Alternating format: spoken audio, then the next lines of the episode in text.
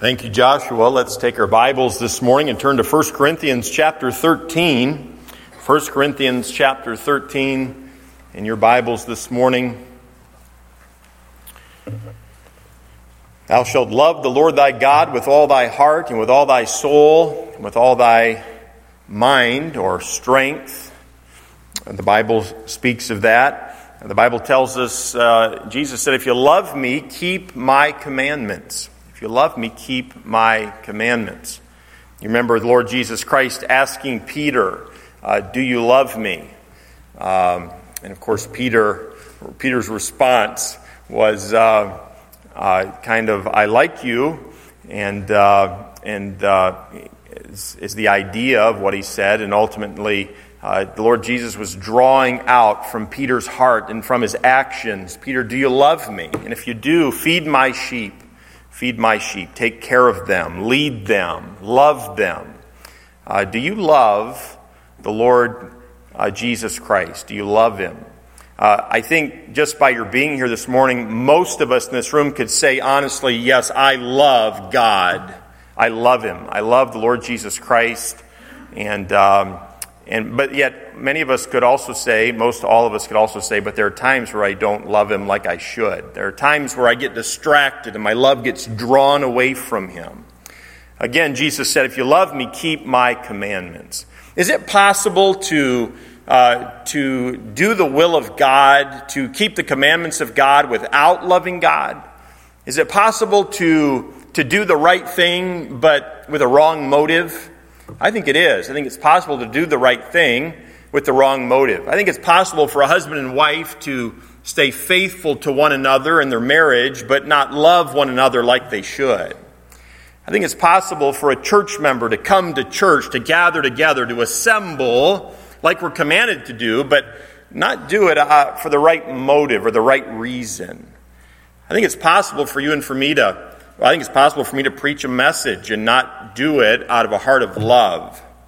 It's possible for a choir member to sing in the choir, and, and I appreciate the choir so much. Every Sunday they come at about 4:45 and they practice almost every Sunday year round so that they can be an encouragement and a blessing to us. And I appreciate them so much for that. But it's possible for a choir member to, to sing beautiful music, but not out of a heart of love for God or for the people that they're singing to. It's possible for a Sunday school teacher to study the Bible and then gather all the children around her and, and give the Word of God, uh, but not do it out of a heart of love. What am I saying? I'm saying this it's possible to go through life and miss the point of it all. And the point of it all is to love the Lord Jesus Christ with all of our hearts and to love our neighbors like we do ourselves. What are, what are some ways that we can serve God? Well, if we were to answer that question, we'd have to say what it means to serve God, and that is to do God's will. So, is it, what, are, what are some ways that we can do God's will in the workplace? Well, we could be honest. To be honest in the workplace would be to do the will of God, to serve God. To be honest in the workplace would be to serve God. Are you honest in the workplace? Are you serving God? And are you doing it with love? Um, what are some ways we could do the will of God in our homes? Well, to train up our children in the way that they should go, not according to you and me and our flesh, but according to the Word of God. But are we training up our children in love? There certainly is a vast difference between disciplining our children biblically. Um, a corporal punishment um, in anger, that wouldn't be biblical, by the way. It'd, it'd be possible to corporately discipline our children uh, and do it in anger. And there's a vast difference between that and disciplining our children uh, in, corp- in a corporal way, but in love. Big difference. Or a husband and wife and how they interact with one another. And then, of course, as just a church member, as I mentioned before, it's possible to come, go through the motions of doing the will of God, but our hearts aren't in, aren't, aren't in it. One of, one of the great desires of my heart for myself and for my family and for you, for us as a church corporately, is not just that we'll attend services. I'm always, I always rejoices my heart when we have a full auditorium and you're here and I look out and I see you and and I praise God that you're here to hear the Word of God. It, that it rejoices my heart. But one of the prayers of my heart is not that we just go through the motions of doing the will of God, but that we would do it for the right reason. That we would do it out of a heart of love, a motivation, that the motivation of our hearts would be we're, we're gathering together, God, because we love you. Uh, we're, we're training our children in such a way because we, we love you, God. Or, or we're going to do right in the workplace because we love you. We love God. Why do I do what I do? It ought to be because of my love for God and my love for other people. My love for other people. You know, every believer is a necessary part of, of a membership of a body of believers. Every single one of you and me, we're all necessary. We're necessary parts of the body. Uh, but I want to get to the the motivation behind what we do, why we do what we do this morning. And that is the motivation is love. It ought to be the central attitude, it ought to be the central action of every single thing that we do ought to be motivated by love. You're in first, or excuse me, in John, excuse me, you're in 1 Corinthians chapter 13. That's where I'm at. Uh, we'll go to John 13 in just a moment. But 1 Corinthians chapter 13, I'm going to begin reading in verse number 1. I'm going to read down through verse number 13. We're not going to study through all of these verses this morning, but I want to look at this beautiful passage that many call the love chapter in the Bible. And I want to consider it in its context and how it applies to us this morning. 1 Corinthians chapter 13, beginning in verse number 1, it says this. Paul, Paul's writing, he says, Though I speak with the tongues of men and of angels and have not charity, it means love, a sacrificial love, the kind of love that took Jesus to the cross, to die for you and for me. He says, I am become as sounding brass or a tinkling cymbal. Get the idea of that. Sounding brass or tinkling cymbal. Verse 2 And though I have the gift of prophecy and understand all mysteries and all knowledge, and though I have all faith so that I could remove mountains and have not charity, I am nothing. And though I bestow all my goods to feed the poor, and though I give my body to be burned, I'm willing to give my life for the Lord and have not charity, it profiteth me nothing. Verse 4 now tells us what charity is. And following, it says, Charity suffereth long and is kind. Charity envieth not. Charity vaunteth not itself, is not puffed up, doth not behave itself unseemly, seeketh not her own, is not easily provoked, thinketh no evil, rejoiceth not in iniquity, but rejoiceth in the truth.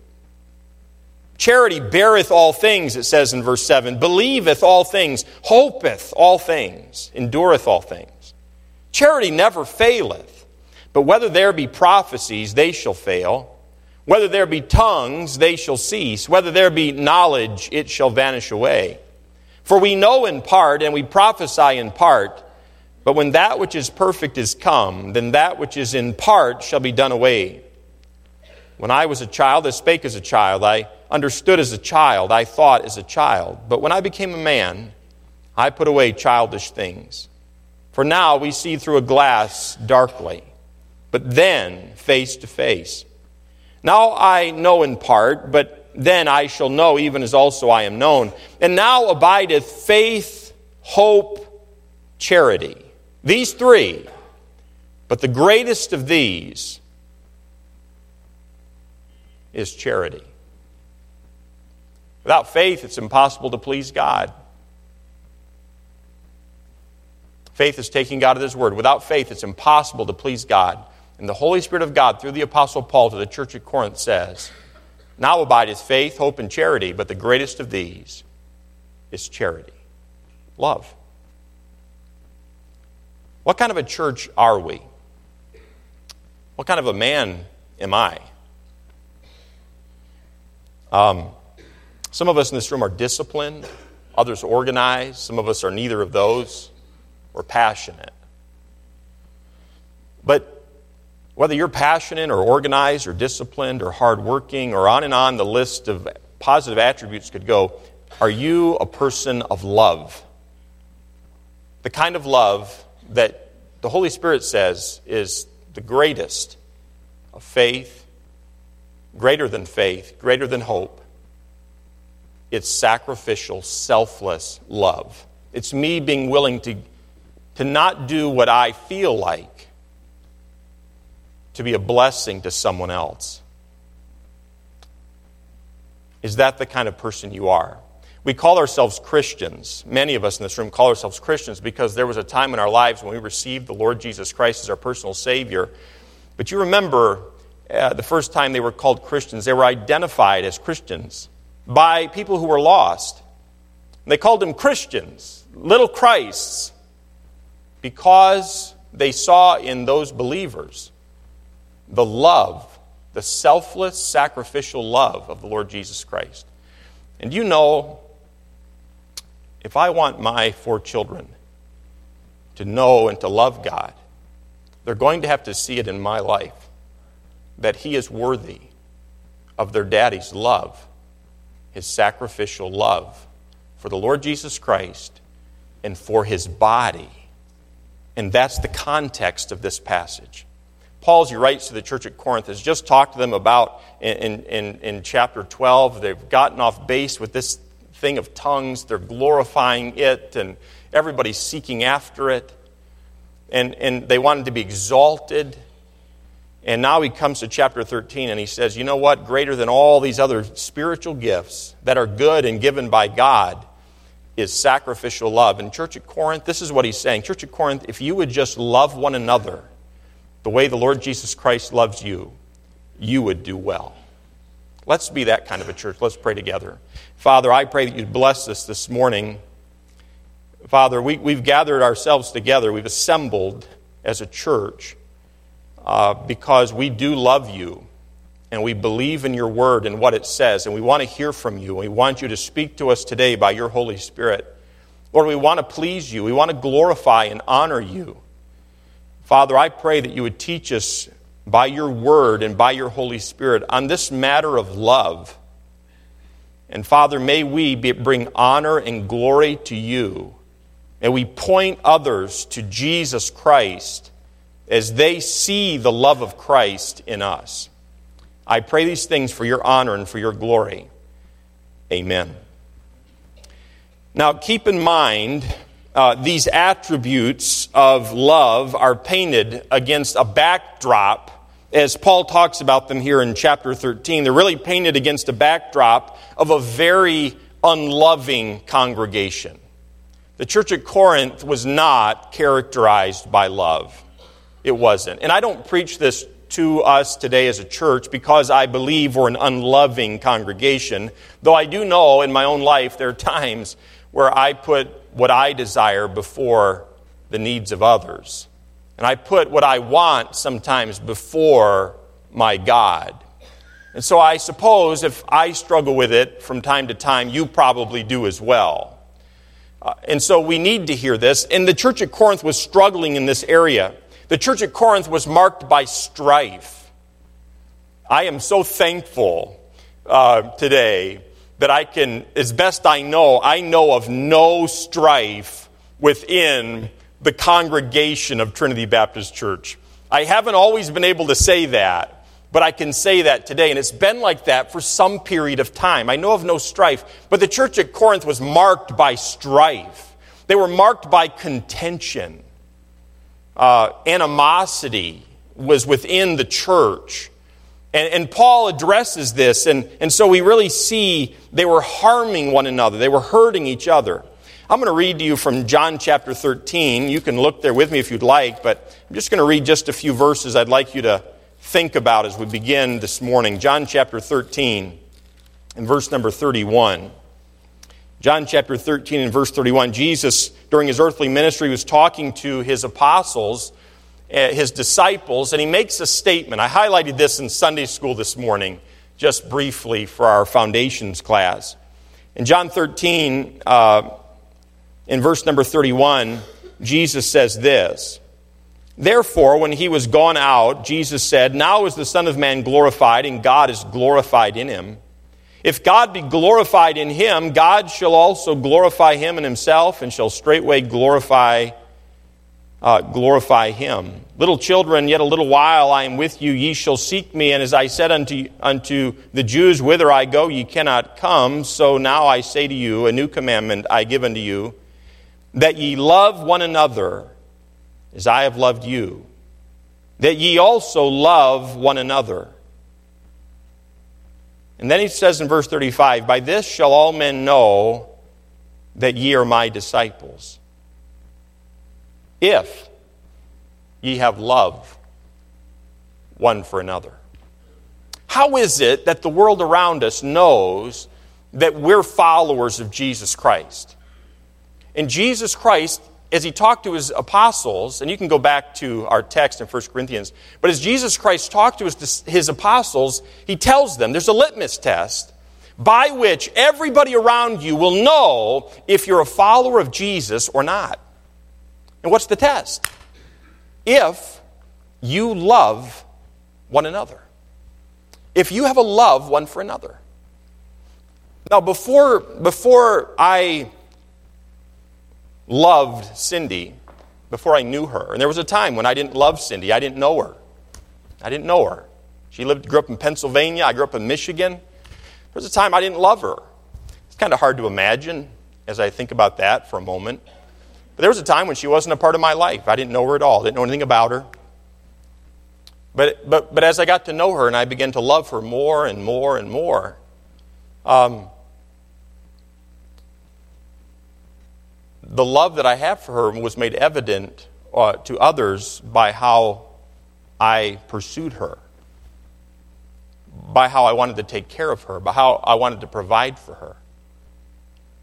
Um, Jesus says, everybody around you is going to know that you love God by the way you love one another. There are times in a marriage where, well, there are lots of times in a marriage, almost all the time, where if two are going to live together and have a marriage that is pleasing and honoring to God, they have to put the needs, sometimes the desires of their spouse above themselves. In other words, it's this sacrificial love. You have to set aside what you, maybe what you used to do for your spouse, because it's not just about you anymore. And before we were married, Cindy didn't enter my mind. She, was, she didn't exist. I, I did whatever I wanted to do. You know, if, if I wanted to spend my money on that, I did. But after we were married, we, I had to consider what she thought, what she wanted, her opinion, her perspective, her desires. Before I knew her and before I loved her, it, her desires didn't matter to me. And, if, if we're going to be identified by the world around us, and, and not just the world around us, that seems so far away, but if we're going to be identified by our own children as people who actually love God, then some things in our lives have to be different. And what I, what I mean by that is this instead of just going about our lives doing whatever we feel like doing, we have to put Him first and do what He desires, and primarily that's loving one another. Others, others around us know, they can tell if we love God or not by how we love the body of Christ, how we love each other. Do we care about one another? When someone else hurts, do we hurt? Do we care enough about one another to come together, to be together, to sit together, to sing together, to work together, to rejoice together? Do we care about that at all? Jesus told his disciples that they would be identified as his followers because of their love for one another. Now, 1 Corinthians chapter 13, and that's our text this morning, is identified or uh, often identified as the love chapter in the Bible. It's often, it's often used for wedding, uh, sometimes weddings or premarital counseling, and it's a wonderful description of sacrificial love. But its original intent was to instruct church members how they should relate to one another, how, how they should view one another, how they should interact with one another. The member, uh, the believer that lives up to the description found in 1 Corinthians 13, uh, will be a church member uh, that God uses to build a vibrant church, a church that is pleasing to God. And so I can ask this question just as we're starting this morning Is your life characterized by sacrificial love? And to answer that question, I want to look at the description found in our passage. Notice in, begin in verse number one. And first of all, I notice I want to notice that the essence of love this morning. What is the essence of love? Notice again in verse number one, I'll read down through verse number three. He says, Though I speak with the tongues of men and of angels and have not charity, I am become as sounding brass or a tinkling cymbal. And though I have the gift of prophecy and understand all mysteries and all knowledge, and though I have all faith, so that I could remove mountains, that would be pretty impressive, and have not charity, I am nothing. And though I bestow all my goods to feed the poor, very giving, and though I give my body to be burned and have not charity, it profiteth me nothing. What is the essence of love? In 1 John chapter 4 and verse number 10, Jesus, uh, the, the Apostle John penned these words, Herein is love, not that we loved God, but that he loved us and sent his Son to be the propitiation for our sins. This is love. Not that we loved God, but that God loved us so much that he was willing to send his only Son as a substitute to die in our place to take away our sins. Charity, it comes from the Greek word agape. Most of us know that. The word is agape. It's most frequently in the Bible translated as love, and it's the highest level of love in which one gives himself for another. Now, keep in mind, this is the word that the Holy Spirit chooses to use as he, write, as, he, as he has a message for a church. Young believers who are new, just newly saved, and some believers who have probably been saved for a number of years by now. Some people don't hardly know the Word of God, and some people really know the Word of God well. Some are not walking with God at all, some are walking with God. And the message the Holy Spirit has for this church is the message of love. You need to love one another the way you interact with one another, the motive with which you gather yourselves together, where you choose to sit, should be, be determined by love. Well, I was just looking for an open seat. You know, oh, I've done that, right? I'm just looking to find a spot where I can slip in kind of inconspicuously.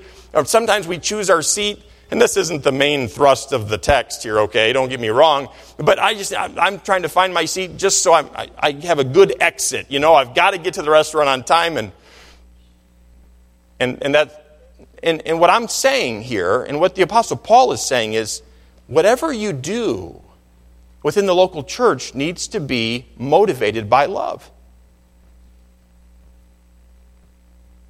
And, I'm, and I'm, I'll, I'll say it, and I'm using kind of a silly illustration to emphasize it, but even where you sit,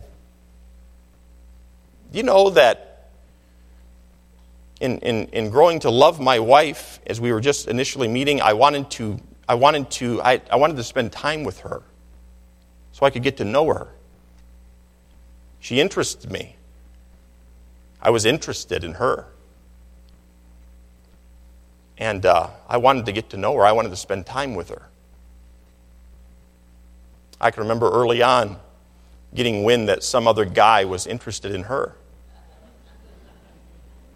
And just to paint the picture for you, uh, he was a professor at the college,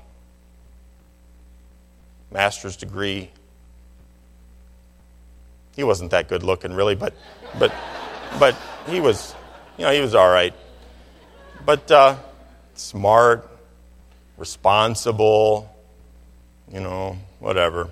And, and, then there was, and then there was me, had squandered time in undergraduate up in Wisconsin, had wasted my money, hadn't been very responsible, transfer student, classified as a sophomore. what were you thinking? But you know what? I, I had my affections were growing for her and I was growing to love her. I wanted to be with her. I'm just using that as an illustration. Listen, you and I ought to have a love for one another. We ought to have a desire to be together with one another, to sit together. Families. You know, I see Todd and I see Josh Harney sitting next to each other, and you probably could hear each other singing today as you were sitting somewhat close to each other. I knew I shouldn't have mentioned Todd's name in a message. I should know better than that. But you know what? It's good to be together. It's good to be together. And, this essence of love is, is a love for one another. That's what he's talking about. It. Keep that in mind. So I notice in verse number one that words without love are empty. Just saying, I love you, but not sacrificially giving yourself for somebody else.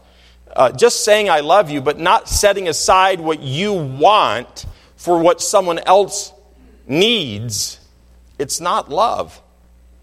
Notice again verse number one though I speak with the tongues of men and of angels and have not charity, I am become as a sounding brass or a tinkling cymbal. It's just noise.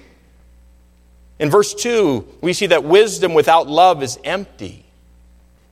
Wisdom without love is empty. I'm talking about knowledge, yes, but then the application of knowledge. Wisdom is a good thing. We're, we're commanded to follow after wisdom. We're told in James to pray for wisdom. We need wisdom, knowing how to use the knowledge that we have the right way. But notice in verse number two, wisdom without love is empty. He says, And though I have the gift of prophecy, and that was a specific gift that he's already talked about in this, in this uh, book.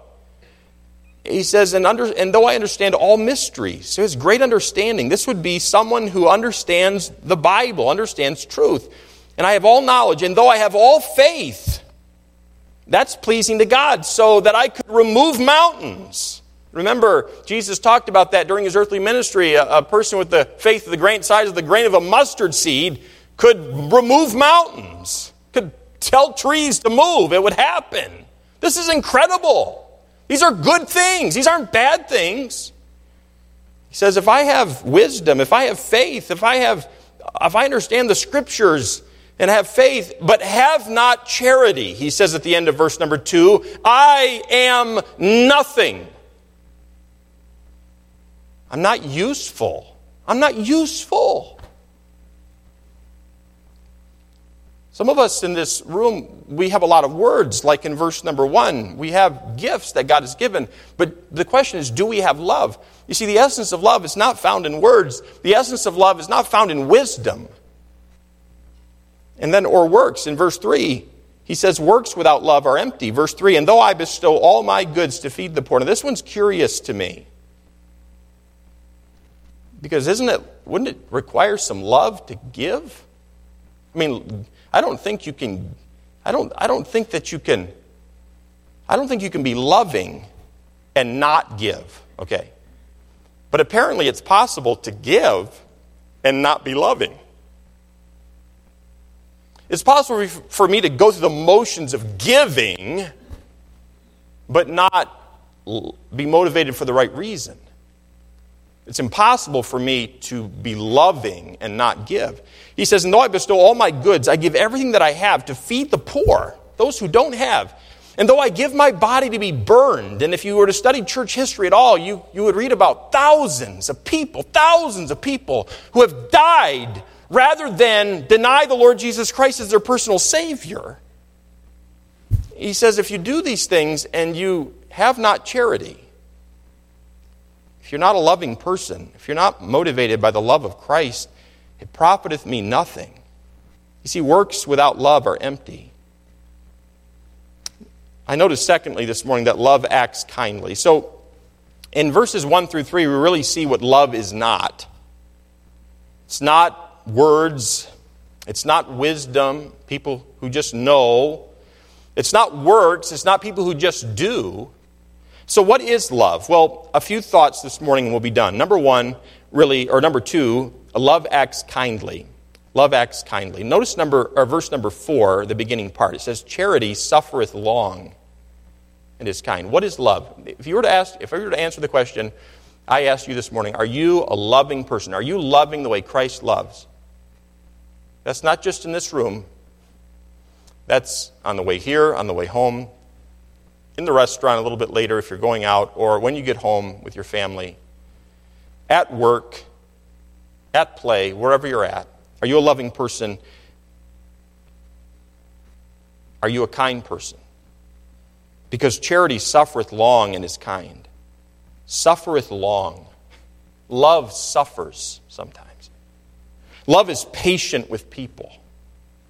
It, it, the word's emphasizing charity suffereth long. It's emphasizing the fact that we're talking here about relationships in the church.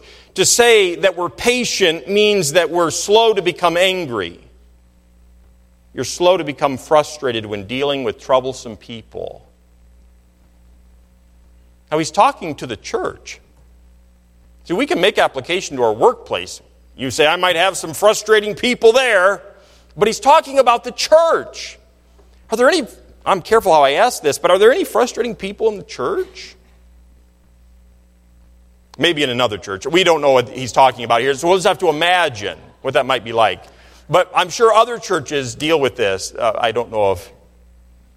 But there are frustrating. Sometimes I'm frustrating to you, probably. Or maybe you're frustrating to someone else. But to say that we're patient means that we're slow to becoming angry. angry. We're not. We're slow to becoming frustrated when dealing with troublesome people, difficult people. Are you long tempered?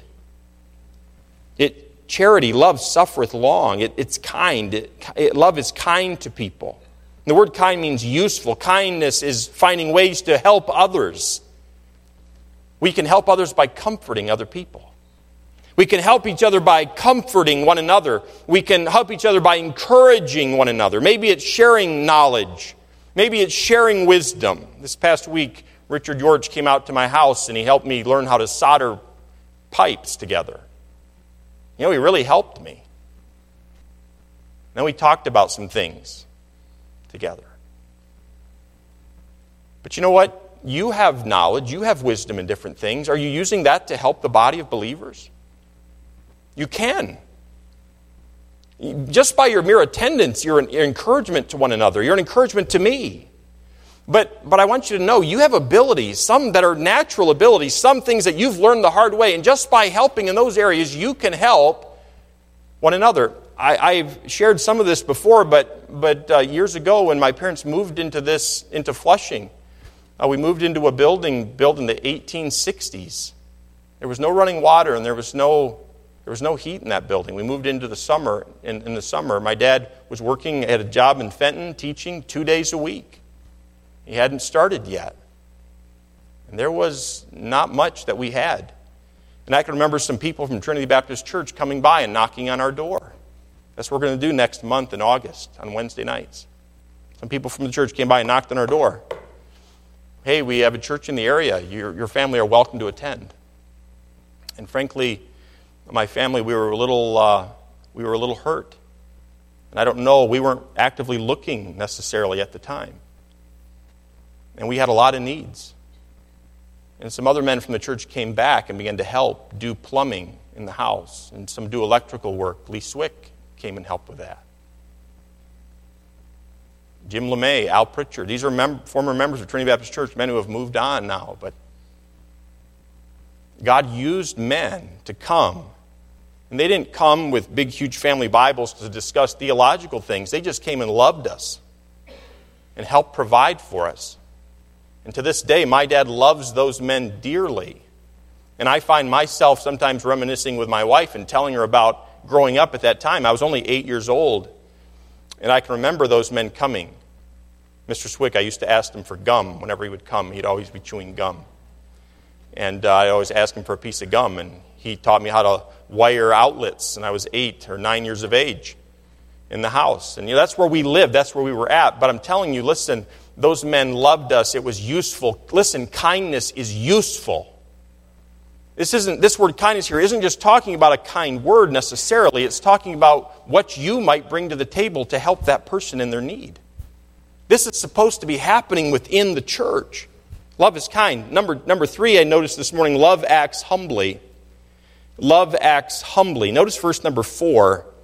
Uh, the latter part, I'll read down through verse number 5. He says, Charity envieth not.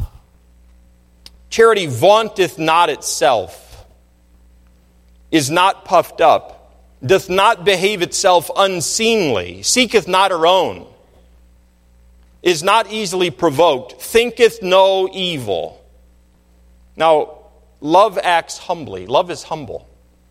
An arrogant person is not a loving person. A proud person is not a loving person. They love themselves, but they don't love others sacrificially. No, love, love that pleases God, love that the Holy Spirit of God identifies is greater than hope and greater than faith, which pleases God. Sacrificial love is humble. Love doesn't envy. That's what he's saying there, where it says, Charity envieth not. It means to burn with envy or hatred or anger. Love doesn't envy. Love isn't jealous of other people. Love doesn't compete. Love doesn't resent another person. Love doesn't become bitter. It doesn't hate other people and their success and their place in life or their looks or their possessions or their uh, positions in life. No, love wants other people to have every possible good thing. Love envieth not. And then it doesn't brag. That's what it says. He says, Our charity vaunteth not itself. I hope you're looking there at the end of verse number four. Charity vaunteth not itself. It means it's not rash or it's not boastful. Love doesn't brag. And by the way, outward bragging is designed to make other people feel inferior bragging is intended to make other people want what you have. But jealousy wants what others have. Bragging wants to make others want what they have. But neither of those is the attitude of love. And then he says, uh, love is not arrogant. Love is not arrogant. He says it's not puffed up. Pride, a big head. Love is not arrogant. Arrogant people don't love. They're not interested in other people's issues. They're not interested in other people's lives. They don't desire to be patient with them. They don't care about being useful to them. I want to talk to the young people here for just a moment. We have some that are in seventh and eighth and ninth grade and up from there. We have some who are in college age. I want you to know sometimes I think uh, that group, and maybe especially the college age group, there's uh, a mindset that kind of creeps in. You know, you're not in youth group anymore, and, and but you're not you're kind of doing your own thing. You're going to college and you're not, you don't have a family here. And I want you to know something. Whether you're in college age or whether you're, you're younger than that and you're in high school, I, I don't know if you realize the influence and the impact that you can have upon Trinity Baptist Church. You know, Nathaniel, I've told you before, I appreciate so much you come and you sit and you come and you know what? Nathaniel comes and he just graduated from high school. And you know, um, um, there, there have been several times I'll be sitting here before a service, before I'm going to preach, and I'll look down and I'll see Nathaniel Pulley sitting here, and my heart is encouraged because of his presence. And, and I could say that for many others in this room. But, but as I'm talking to the young people for just a minute, I, I want you to grab a hold of this idea of being selfless of setting aside some of your desires and some of the things that are pulling on you in this life. And I'm challenging you to set some of those things aside, the fleshly you, which I have too, which I struggle with too. I'm, I'm encouraging you and challenging you to set those things aside and say, you know what, I'm going to follow the Lord Jesus Christ, and I want to love the, my fellow believers, some who are younger than me and some who are older than me, and I want to love and encourage them. I want to be selfless the way that the Lord Jesus Christ is. Young people, I want you to know you have a tremendous influence on Trinity Baptist Church and the future of it. Oh, love your parents. Sacrificially love your parents. Don't argue with them. Just, and, and just don't be consumed with what you want in life and what, what you think you ought to. You know, it, time will come soon enough where all the decisions in your life, you will be making them. You'll be deciding what you do and where you eat, and where you go, and what you wear. You'll be making all those decisions. That time is coming soon enough. While you're living under the, your parents' roof, I want you to honor them. God commands you to honor them. Honor them and love them sacrificially. Give yourself for them.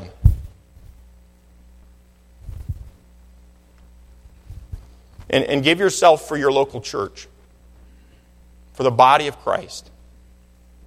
Love acts kindly, it's, it's humble. Notice again, uh, let's see here, verse number five, the beginning part. He talks about love doesn't act unseemly. And that word unseemly means dishonorably. Love doesn't behave dishonorably. love doesn't behave inappropriately. Now, now, this isn't something I made up. I'm just walking through the passage here. We're just answering the question what is love? You know, okay, so we know what love is not. Love is not words that are empty. Love is not works or, or, without love or wisdom without love in verses 1 through 3. But what is love? Well, love is kind and love is humble. Love doesn't behave itself unseemly, dishonorably, inappropriately, is what he's saying. The same word here used and translated as unseemly is also used in Romans chapter 1 and verse number 27 where the Apostle Paul talks to the church at Rome about an awful day where men are sleeping with men, and he says, doing that which is unseemly. It's, it's not honorable, it's dishonorable, it's, it's, it's only for sexual gratification. And he, sa- and he says, love doesn't do that. The actual root of this word, unseemly, means to be shapeless or to have no form at all. It, in other words, it's kind of outrageous behavior. It's behavior that's out of line biblically, out of order biblically. And the church of Corinth was out of order. It was out of order in so many ways. In chapter 11, the women are out of order. Uh, the, in, in, again, in chapter 11, we find that the whole congregation is out of order when it comes to the Lord's table, and they're acting selfishly. Some of them are even engaging in drunkenness. Others in the congregation were out of order morally back in chapter 5. You see, love doesn't seek its own. Love is, true love is all, always selfless, it's always unselfish. It's okay to be zealous of spiritual things, Paul might say. It's okay to be zealous of abounding uh, in spiritual things, but seek to abound for the edification, for the building up, for the encouraging of the, the other people in the church, not just for you. Love is unselfish. It never demands precedence. It never demands recognition. It never demands applause. Look at me. It never demands consideration. You, did you ever consider me before you made that decision? Though one might have done that and probably should have done that. Love doesn't care whether it's honored or not, it doesn't care if it's elevated. Love is selfless. Galatians 6 2 says, Bear ye one another's burdens, and so fulfill ye the law of Christ. Bear ye one another's burdens. He wasn't just talking to pastors, but as a pastor, that passage has become very dear to me. And, uh, and to a certain degree, I do bear burdens in this room. I do ponder. And, and they're not even, and sometimes I think, and sometimes this can even happen where I'm bearing a burden for you that you don't even recognize as a burden. And you're on my mind. You're on my heart. Your family is on my heart, and your family's on my mind. I'm thinking about you. I'm concerned about you. Uh, I want to see you experience God's best in your life. And, and all of us, I think, can understand this thinking of our children. Think of it that way. We look at our children and, and you know, they, they're not concerned about it.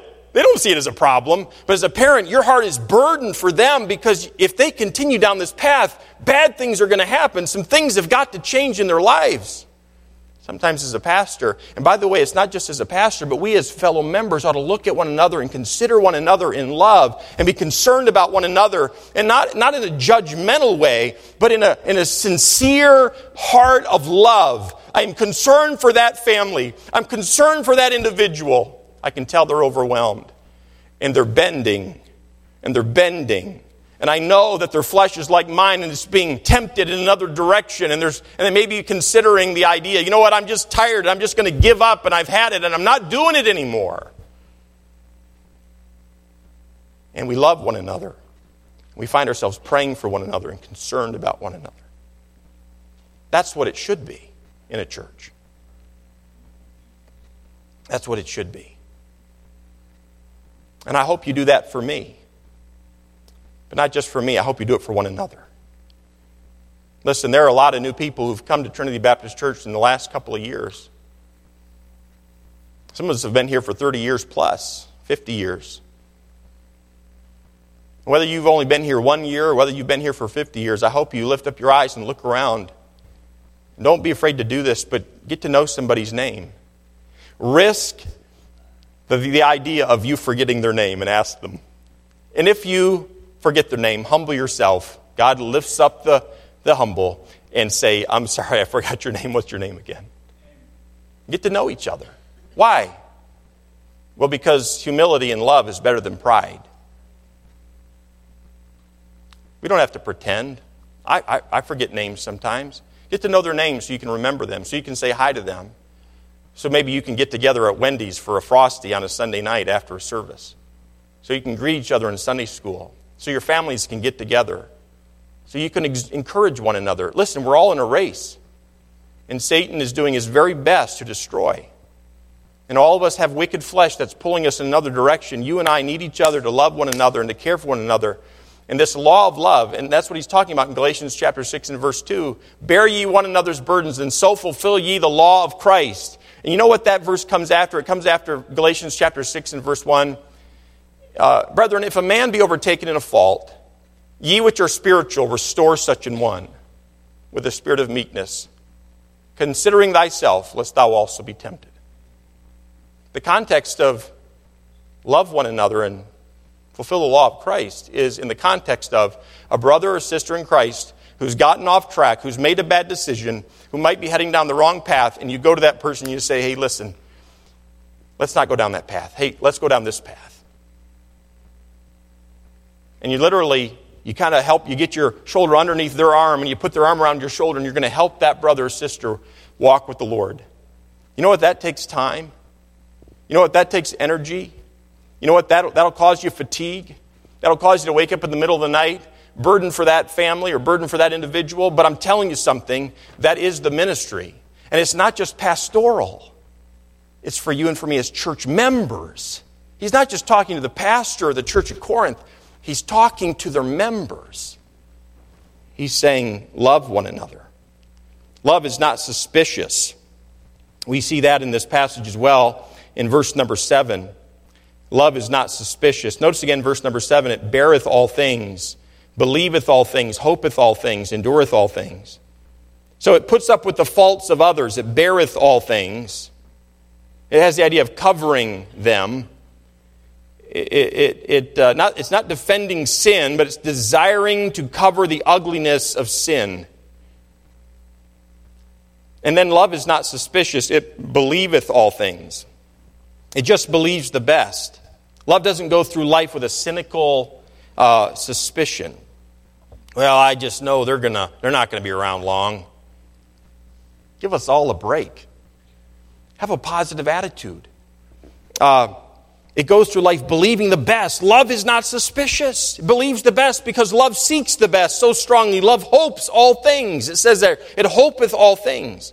Our hope isn't in a person, it's not in one another. But our hope is in the Lord, the Lord, Kurios, the supreme authority who sits on the right hand of the Father. All power has been given unto him in heaven and in earth. And so we hope. It hopes all things. The failures can be great, but they're never final, and the Holy Spirit is always in the process of cleansing. And that's why Jesus told Peter to forgive for over 490 times because we're all in a process. Love is optimistic. It keeps believing because love just keeps hoping, even when trust is sometimes shaken. And we as a church, in years past, we've gone through times where trust and confidence has been shaken. And every church in, in existence for any period of time goes through those times. But love doesn't stop hoping in what? The Lord. And that He can take something that's horrible and turn it into something that's beautiful. Love endures. And I love this word, endureth all things. The end of verse 7, you see the word endureth. It's a military term, and the idea of this word endureth is, it, is to sustain. It's a quality that sustains a soldier in the face of a violent battle. We're not talking about a minor annoyance here. We're talking endureth is a word for life and for death in a horrible opposition where violence is taking place and persecution and maybe suffering, love endures all that. Some of you in your marriages, you'd say, Seth, that's been my marriage. I've endured a lot. We've endured a lot. Love endures. It does. It presses on. What keeps the soldier from, from grabbing or leaving his rifle behind and, and, and getting and leaving and running away from the fray. This word endureth. this idea of sustenance. You see, love survives all of that. It doesn't just die, it never really gives up. It endures through everything. Love bears all hurts and wounds and disappointments, believing the best about others in spite of the wounds. When the person is loving is betrayed, love still hopes because God is still God. Love just holds on. Love. Some of us in this room Maybe we were raised in such a way where we don't, we don't love. We don't say, I love you. Maybe that's what I mean to say. It, it's not that we don't love, but we don't, we don't use it. It's kind of a feminine thing. You know, grandma says, I love you, and mom says, I love you, and the girls say, I love you, but the men don't say, I love you. But as I've read about love from 1 Corinthians chapter 13, it's not for the faint of heart. It's not for the, you know, uh, it's not a feminine thing necessarily. It is a godly it's a godly thing, it's a godly attribute. It's who He is. He is love. That's who He is. And He sent His only Son to die on a cross to save you and to save me. And not just from death and hell in the future, but from sin today. And not just from sin today, so we're kind of in this state of limbo with nothing to do. He saved us to love this kind of love. In a body like this loving, pouring our lives into one another, saying no to things that we might like to do, to do the thing, the one thing that we must do, and that is to love one another. First John says, We love him because he first loved us. Why is it that I why is it that I love Trinity Baptist Church? And not not the name, not the address, not the buildings. I certainly don't love the buildings, though I'm thankful for them. Why is it that I love you? And why is it, and I'm asking myself this question, why is it that my love for you is growing?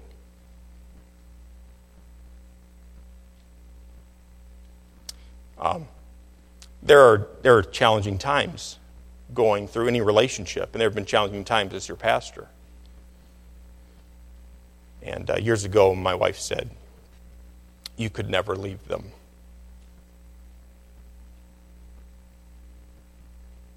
Why is that? And the answer is because he first loved me, and I love him. And to love him is to love his body. Think about that. And as you leave here this morning, ask yourself the question am I, Do I love my God? And if I do, am I loving his body the way I should? Am I bearing one another's burdens? Listen, there's a limit. We all have limits. God will see us through. He'll not give you more than you can bear. Allow Him to use you to encourage others to walk with Him, to live for Him, to give their lives for Him, to love Him. I'm going to ask you to stand to your feet with your heads bowed and eyes closed, no one looking around. And I'm going to ask a couple of questions this morning and we'll be dismissed. How many of you'd say with a lifted hand,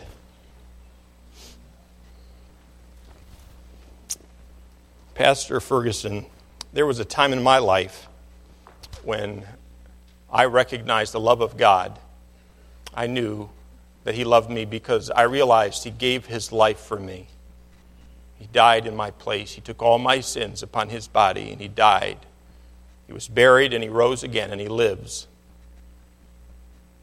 And Pastor, I knew that I was a sinner and I knew that Jesus Christ, who had never sinned, died for me. And so I received him as my personal Savior. Pastor Ferguson, would you rejoice? You can rejoice with me that I'm a child of God. I'm a born again believer.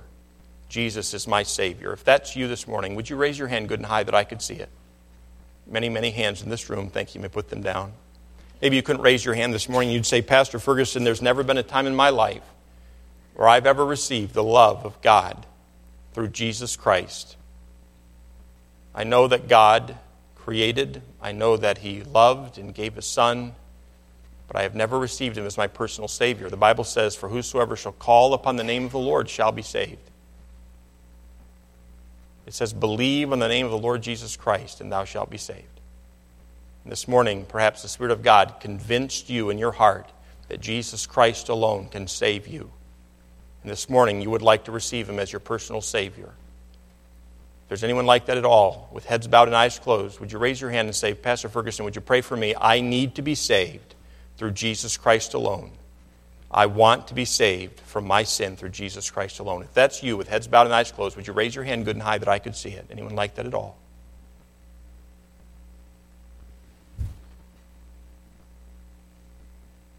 I want you to know today if you want to receive Jesus Christ, you can pray to Him and you can ask Him, and no matter what you've done in the past, Jesus Christ will forgive and He will save. But you must ask Him, you must believe upon Him, and you must receive Him as your personal Savior. To believers, I speak for just a moment. Did God speak to your heart this morning about loving? Loving God, but loving God through his body, the body of his son, your fellow church members. We, us, who are so often so unlovable. Did he speak to your heart? And if he did, would you say this morning, Pastor Ferguson, pray for me? God has revealed some things to me about love, and I want to love the way God has saved me to love. If that's you, would you raise your hand good and high that I can see it? Several hands in this room, a good number. Thank you. You may put your hands down. I'm going to have Adam uh, lead us in a hymn of invitation just after I pray. So let's pray first, and then we'll take our hymnals and we'll sing together. Dear Heavenly Father, I pray for these who have asked me to. Father, I pray for the one who's, who's, who would like to receive Jesus Christ as his personal Savior. Lord, I pray that the, t- today would be the day of his salvation. And Lord, I pray for us as members of Trinity Baptist Church. Father, many of us have wisdom. Many of us have knowledge. Many of us work hard. We want to serve you, but Lord, are we doing it in the love of Christ? And so I pray for us who our hearts are knelt before you even now, humbly. God, I pray, teach us and grow in us this love of Christ. Use us, I pray, to encourage one another to be an example, to bear one another's burdens, and fulfill the law of Christ, which is the law of love. Father, may Trinity Baptist Church be characterized by this the love of Christ. I pray these things in Christ's name. Amen.